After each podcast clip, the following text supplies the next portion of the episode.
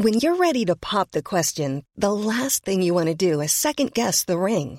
At Bluenile.com, you can design a one of a kind ring with the ease and convenience of shopping online. Choose your diamond and setting. When you find the one, you'll get it delivered right to your door. Go to Bluenile.com and use promo code LISTEN to get $50 off your purchase of $500 or more. That's code LISTEN at Bluenile.com for $50 off your purchase.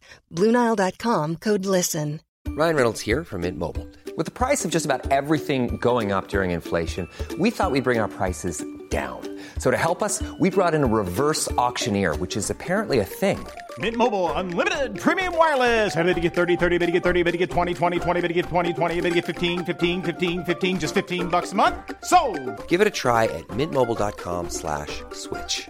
$45 upfront for three months plus taxes and fees. Promo rate for new customers for limited time. Unlimited more than 40 gigabytes per month. Slows. Full terms at mintmobile.com. Welcome to the Julia Hartley Brewer coronavirus update. If you're in lockdown, just like me, don't worry. I've put together some of the best bits from my talk radio breakfast show into this daily podcast so you won't miss any of the day's biggest coronavirus updates. Enjoy and stay safe. Across the UK, online, on DAB, and on your smart speaker. Talk Radio. Well, let's turn our attention to the Lord Chancellor and Justice Secretary Robert Buckland, who joins us now. Good morning to you. Good morning, Julia. Good morning. Um, let, us talk first of all about the, those those figures that suggested we do have the third highest coronavirus death toll in the world per capita. Very important to make that a, a distinction. Belgium has the highest, Spain second. Um, a lot of this can, is down to the fact that we're now obviously including care home deaths, uh, deaths in the community, and also a lot of deaths where the COVID is just on the death certificate, suspected, not even tested. People with coronavirus who may not have died of coronavirus. Um, is it is it even possible to make these sort of international comparisons when every single country compiles their death tolls completely differently? Well, Julia, I think you make a really powerful point, and the point that your previous caller made about it being too early to really understand what the figures mean is vitally important. You know, it, it, every death is a tragedy, and that's why we're all, not just the government, the British people, taking collective action to fight this virus. But I don't think we'd be forgiven if we spent huge amounts of time trying to, uh, you know, work out what is frankly a matter for uh, after this, uh, rather than concentrating on the here and now and the practical steps that we need to take to reduce the transmission rate. You know, that R rate that we've heard being described, the transmission rate of this virus has been going down. In our community, it's below one but there are certain areas where it's still too high. And if we collectively, you know, stamp on this transmission rate and keep it down, then that means we can start to, uh, you know, leave the lockdown at a sensible time. Uh, the more vigilant we are, the more collective we are in our action, the more successful we will be. And, you know, I, I think tribute needs to be paid to the British people for the way in which they've stepped up to this and got on with the job and uh, saved lives and protected our NHS. Uh, well, uh, we, we were told, you know, over a month ago by our senior uh, uh medical and scientific advisors in those press conferences that, uh, you know, asked, you know, what would be a good result in terms of the overall death toll. And, and we were told, you know, 20,000 would be a good result. Uh, now we're looking at a death toll that is 26,000. We are, you know, we're, we're past the peak, but that we're on a plateau that's taking a very long time to come down. Who knows what's going to happen if we get a second spike or not? Who knows what's going to happen in other countries? But um, we can now, can we not all agree that we, we have not seen a good result? Do you agree that the, the, death toll so far suggests that it's not been good? Well, Julie, I don't think any death is a good result from this virus. I, I, I don't think we're, we're in the realms of good. I think we're in the realms of a crisis and an emergency, and it's been a very grim time for all of us. Those who've actually had the disease, uh, bereaved families, uh, people who are still recovering from it, uh, all of us who've had to change our lives, frankly. And you, you've been broadcasting from home now for a gallant 38 days. Uh, you know. oh no, I, st- I started a week earlier than everyone else. so you know, we've all you've been playing your doing your bit. Uh, we've all been doing our bit to uh, save lives. And, you know, I think that uh, watching uh, the statistics, uh, I think that we have been, you know, making headway. But the PM is right. This second spike is a real worry. It would be awful if we, you know, thought, yeah, we're out in the woods now, let's all go back to normal, and then suddenly found that we were hit by a second wave, and then had to, you know, go back into this all over again. That would be a terrible moment for our country. That's why I think that uh, we need to be cautious about how we move forward. Look at the evidence, be cautious, be sensible, take the British people with us, but remember that you know government can issue directives and orders, but it, it's up to each one of us to take the necessary steps uh, required in order to beat this uh, disease. I thought the PM's description of it, you know, he was he, wrestling with it. Yeah, we're in a fist fight with this disease, and it ain't over yet. Okay. Uh, well, I mean, a lot of people are saying that actually, you know, we, would have a better chance of, of tackling it and could have kept numbers down. And again, it's all very easy with hindsight, but a lot of people were saying it at the time. If we'd kept testing, kept up testing and tracing, as countries like South Korea and and, and, Germany did, uh, there was a point when we actually were testing a lot more per uh, the population than many other countries. But we stopped that testing in mid March. Um, in terms of this testing target, many are saying that Matthew Hancock, your colleague as Health Secretary, pretty much plucked that 100,000 figure out of uh, thin air it's a it's a, randomly chosen uh, number for a randomly chosen date. Um, there's been a big boost to the number of um, of tests that have been carried out. Tuesday, 52,000 tests were carried out, but that's you know still a long way from the 100,000. Um, do you think that when we do get the figures for who's been tested today, that you will hit that target? And if you do, and if you don't, does it matter? Well, I mean, obviously we haven't got those figures yet, and I don't know. But uh, even if that target is not met on uh, by the evening of today, we are getting uh, close to it. And I think in the next few days we will get there. But it's not of itself the end. You know, we need more. Uh, and the PM talks about a quarter of a million. That's the direction of travel in which we're going. We're going to continue ramping this up. I think Matt would have been criticised if he'd come up with some mode target of say 30,000 and then you know expected a pat on the back if he'd got there. I think he was right to be bold and to uh, be challenging. It wasn't plucked out of thin air. It was something clearly that he thought about and considered with his officials, uh, and he wanted to be ambitious. Uh, and look, look what's happening. The number continues to rise, the capacity continues to rise, and also how you get the test. You know, it's not just going to be in the test centres. There'll be mobile units. There'll be home testing, which is increasingly available. But that could have been done weeks ago. That's the criticism. And again, it's not it's not just criticism and pointing the finger for the sake of it. People were crying out for that weeks ago. Well, I think we had to make a decision, didn't we, about you know the scale of this. And I think had we continued with the you know uh, the tracing uh, um, uh, mechanism, which you can do in terms of small scale numbers and you know smaller populations, that was one thing. But of course, we well, well 65 million people in this country, some of whom live very close to each other in in you know international cities like London. Uh, I think you, we had to make a decision to say right, this could be something at scale. We therefore need to take a whole scale response about uh, staying at home and saving lives. The whole of the population needs to be involved in this. I think that was the right call. Uh, I think it's resulted in some remarkable outcomes, really good outcomes. Look at what we've done in the in the health service in terms of capacity. Incredible stories there, and also you know the general approach of not just the government but of all agencies has been continue to ramp this up uh, to to to a, sta- a stage where, where we're not out of the woods, but we are going in the right direction. Okay, and well, let's talk about your particular area of responsibility as Justice Secretary. There's a lot of concern about uh, prisons, uh, uh, low-risk prisons. Prisoners are supposedly supposed to be released, but we've only seen a handful of them released uh, in, in the time that uh, you, have pledged. Uh, of course, big concerns about the virus spreading through our aging Victorian prison system, but also pretty much the collapse of our criminal justice system and inability to have jury trials. Huge backlogs already long before we had the pandemic. Is the criminal justice system going to ever, uh, you know, get returned to normal? And if so, how long will it be?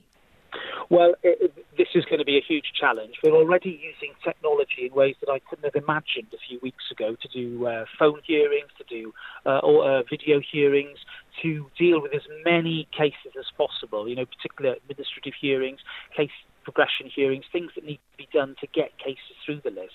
What I'm seeing is that uh, we've had a downtick in the number of cases coming into court, uh, but the backlog has sort of remained fairly steady, and therefore, you know, there's going to come a time when we might have a bow wave of cases coming through.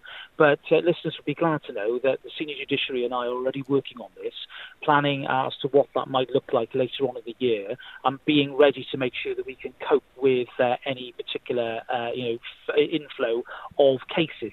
And in prisons, what we've done is a combination of measures. We quarantined prisoners who come into the estate for the first time. We've segregated vulnerable prisoners from the rest of the estate. We've uh, shielded and segregated prisoners who are symptomatic as well. We've increased capacity, the number of cells within uh, prisons. We've uh, also uh, made sure that um, uh, cases uh, in court that uh, need to be dealt with by way of non-custodial are dealt with. We've cleared already about 3,000 places in prisons uh, through those measures. The early release scheme uh, is something I need to use very carefully. It's not something I wanted to do, frankly. Uh, I don't like the idea of releasing prisoners early. What I don't think many of us do. no, I, I, certainly didn't. But we are we are risk assessing those prisoners, okay. and we're releasing it where it's safe to do so. And I think that balanced approach is yielding some good results at the moment. Right, well, I do want to ask you if we could just keep this very brief because just one more question after this I want to ask you. Uh, but um, um, uh, what chance have we got that we are going to have some details of what the exit strategy will be when the Prime Minister uh, attends his very first uh, press conference uh, for, for, a month at Number 10 tonight? Are we going to get any hint at all of what sort of time frame we're looking at after we've all spent so long now in lockdown? Well, Cabinet's meeting this morning, and uh, I think it'd be premature of me to prejudge what might be said. I think I think where we are is that uh, we've always said that the evidence of the SAGE committee is going to be important. We've got those five tests about avoiding the second spike. I think that's what the PM will be focusing upon, making it clear to the British people that he won't make any moves. We won't make any moves until we're satisfied that we can avoid that second spike. Okay. Uh, and I think you know it's that approach, that clarity, that we will hear from the PM. Just finally, we've got to celebrate two birthdays. Obviously, the birthday of Boris Johnson and Carrie Symonds' uh, new baby boy announced uh, yesterday morning, but also today, 100th birthday of Captain, now Honorary Colonel Tom Moore. Are you marking both of those birthdays? Oh, I certainly will be. I mean, as uh, Honorary Colonel Tom Moore is an extraordinary figure. He's the best of British, uh, and we should be uh, marking his extraordinary achievements uh, in, in, a suitable way. Uh, I, I, can't think of anybody else who's encapsulated the spirit of the British people better than Tom Moore, and we owe him a huge debt of gratitude. He's an inspiration. Absolutely. And how will the Cabinet be marking the birth of Boris Johnson's child this morning? Well, I, I think we're going to get down to business, but I'm sure there will be some congratulatory words said, and we wish both Boris and Carrie and their new baby boy uh, all the best for a successful future. The Justice Secretary Rob Buckland, thank you so much for joining us. I very much appreciate that. It's coming up to you online, on DAB, and on the Talk Radio app. Talk Radio. It's that time of the year. Your vacation is coming up. You can already hear the beach waves, feel the warm breeze, relax, and think about work. You really, really want it all to work out while you're away. Monday.com gives you and the team that peace of mind. When all work is on one platform and everyone's in sync, things just flow wherever you are. Tap the banner to go to Monday.com. Mother's Day is around the corner. Find the perfect gift for the mom in your life with a stunning piece of jewelry from Blue Nile. From timeless pearls to dazzling gemstones, Blue Nile has something she'll adore. Need it fast? Most items can ship overnight. Plus, enjoy guaranteed free shipping and returns. Don't miss our special Mother's Day deals. Save big on the season's most beautiful trends. For a limited time, get up to 50% off by going to Blue Bluenile.com. That's Blue Bluenile.com. There's never been a faster or easier way to start your weight loss journey than with PlushCare. PlushCare accepts most insurance plans and gives you online access to board-certified physicians who can prescribe FDA-approved weight loss medications like Wegovy and Zepbound for those who qualify. Take charge of your health and speak with a board-certified physician about a weight loss plan that's right for you. Get started today at plushcare.com slash weight loss. That's plushcare.com slash weight loss plushcare.com slash weight loss.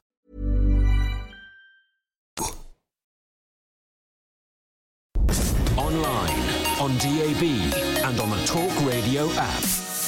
Talk Radio.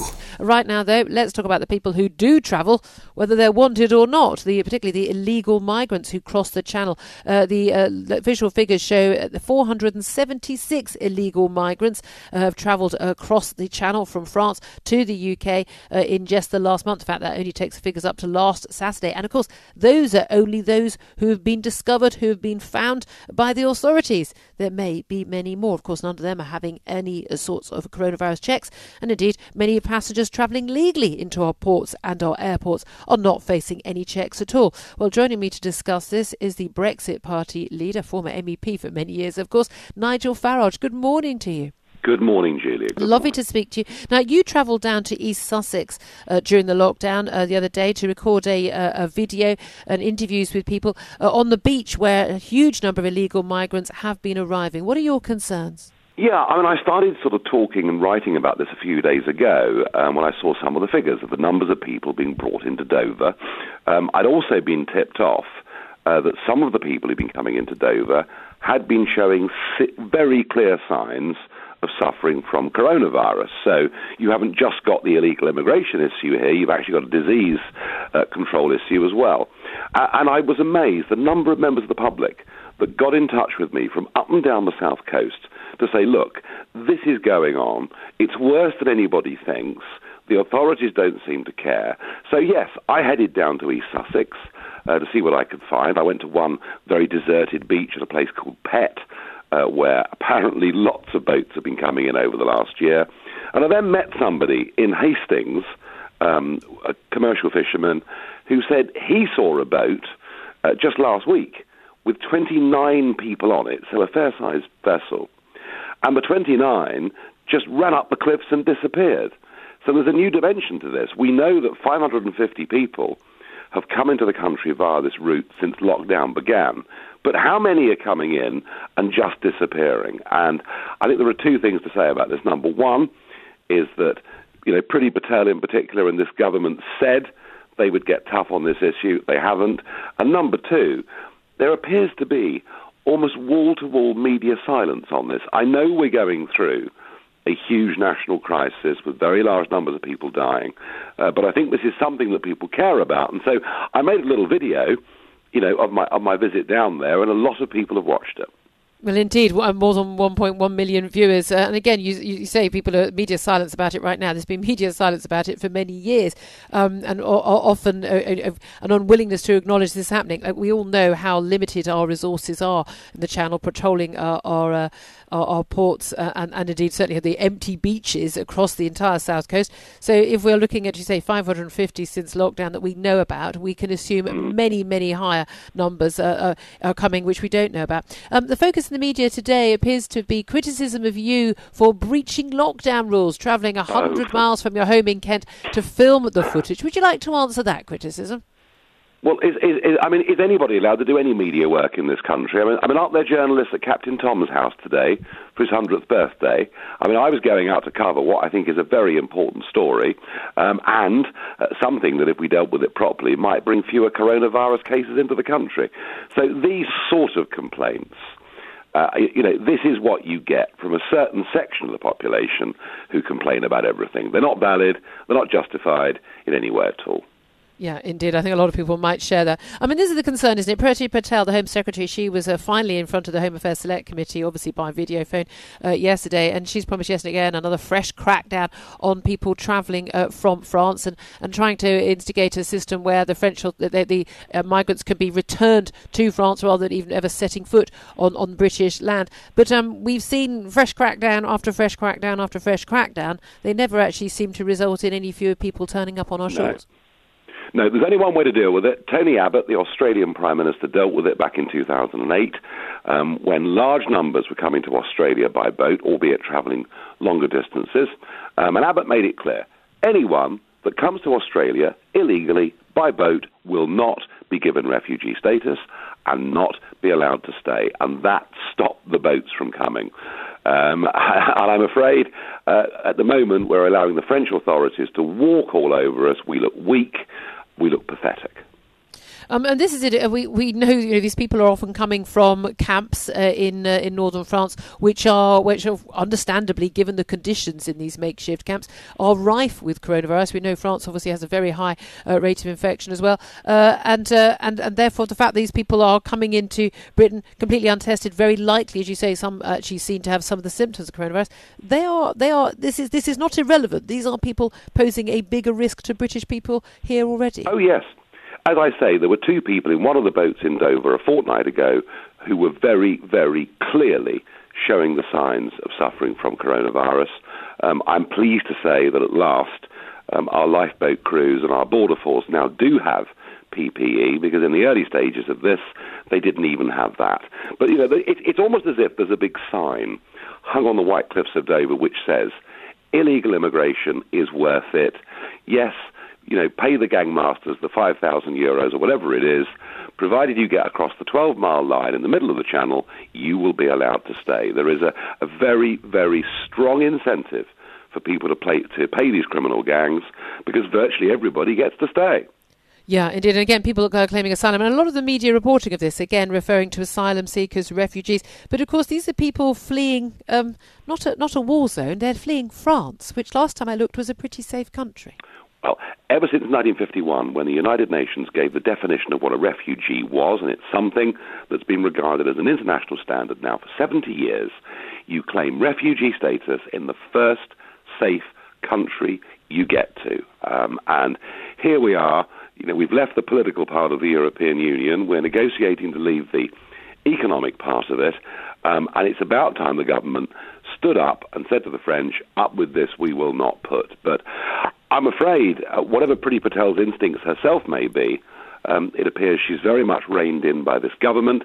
I mean, that's the illegal aspect, Julie, that we've talked about. I mean, yesterday yeah. she talked about legal migration, namely huge numbers of people coming into our main airports from all over the world without a single piece of testing, of quarantining, even of, even of advice being given.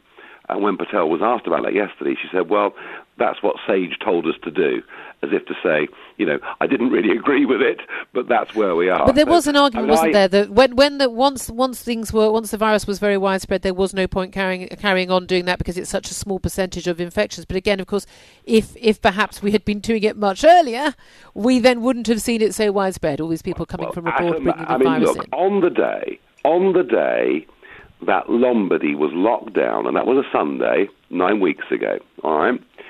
On that very day that they locked the region down so bad, uh, had the pandemic become in, in, in that part of Italy, on that day, 17 flights came in from Milan's Malpensa airport into UK airports without anybody being checked, without anybody being given any advice whatsoever. And I'm quite certain that when we have an inquiry into this in, in months or years to come, you know, we will see that we allowed ourselves to import this disease and the British government did nothing. You know, 130 countries in the world have flight restrictions, quarantine restrictions of all kinds, and we have literally nothing. Um, and I think it, it kind of illustrates that this government was really very, very slow to wake up as to what a risk this could be.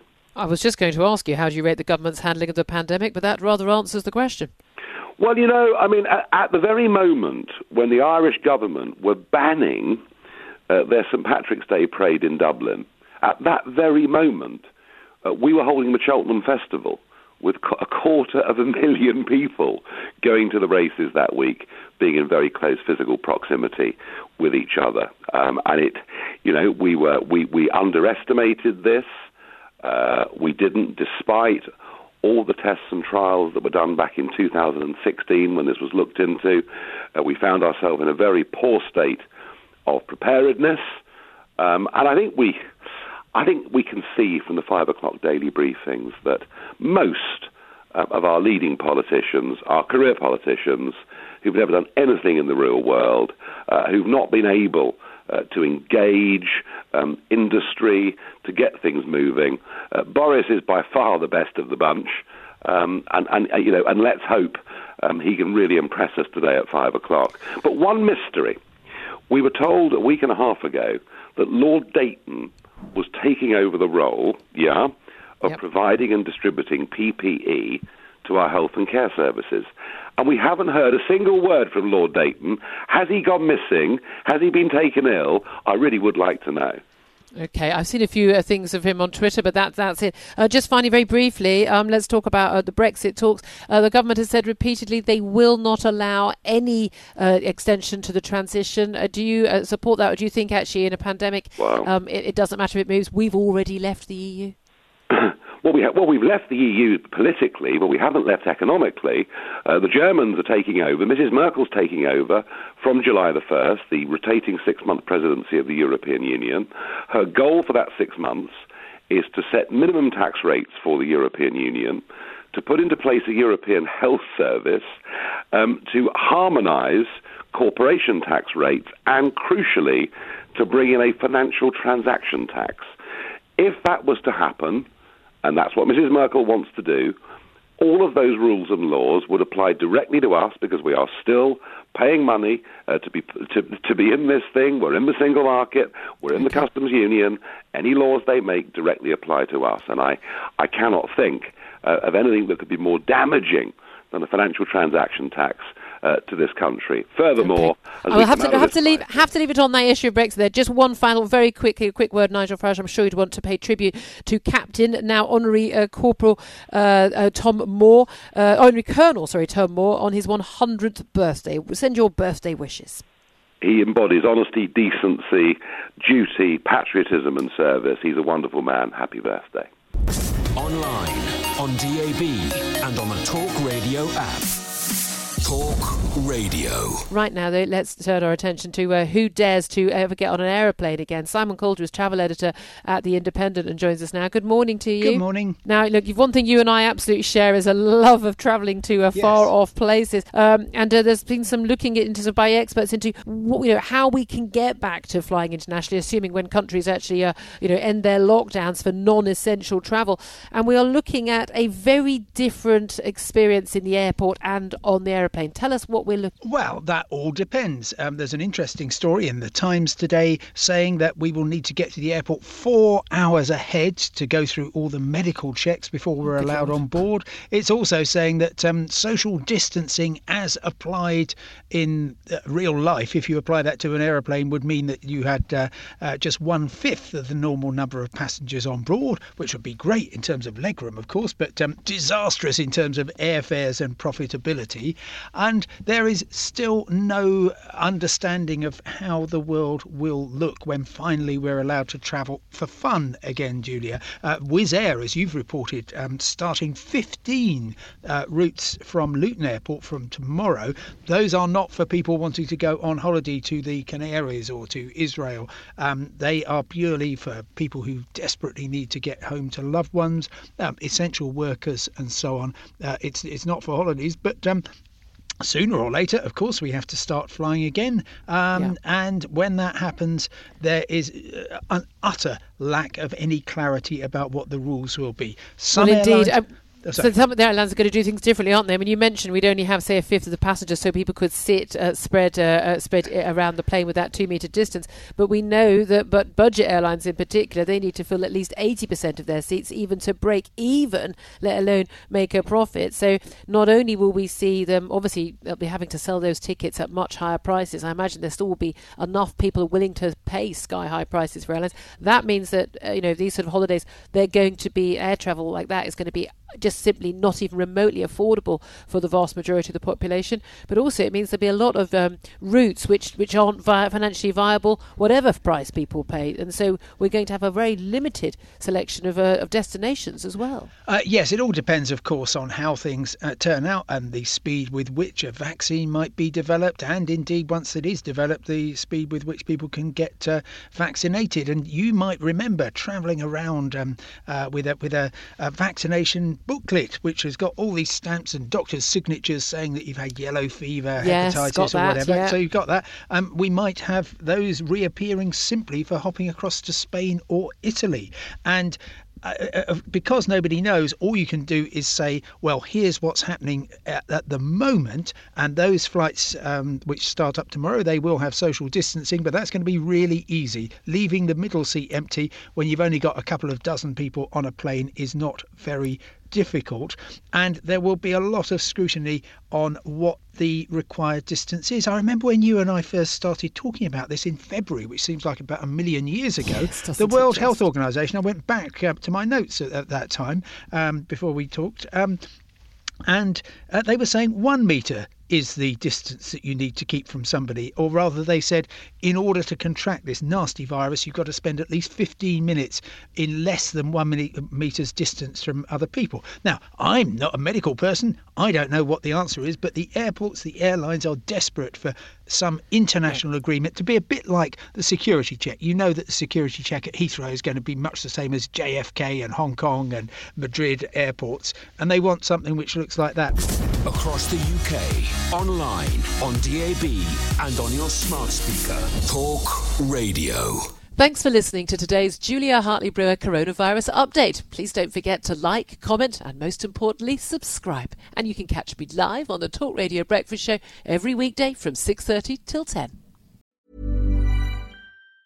Normally, being a little extra can be a bit much, but when it comes to healthcare, it pays to be extra.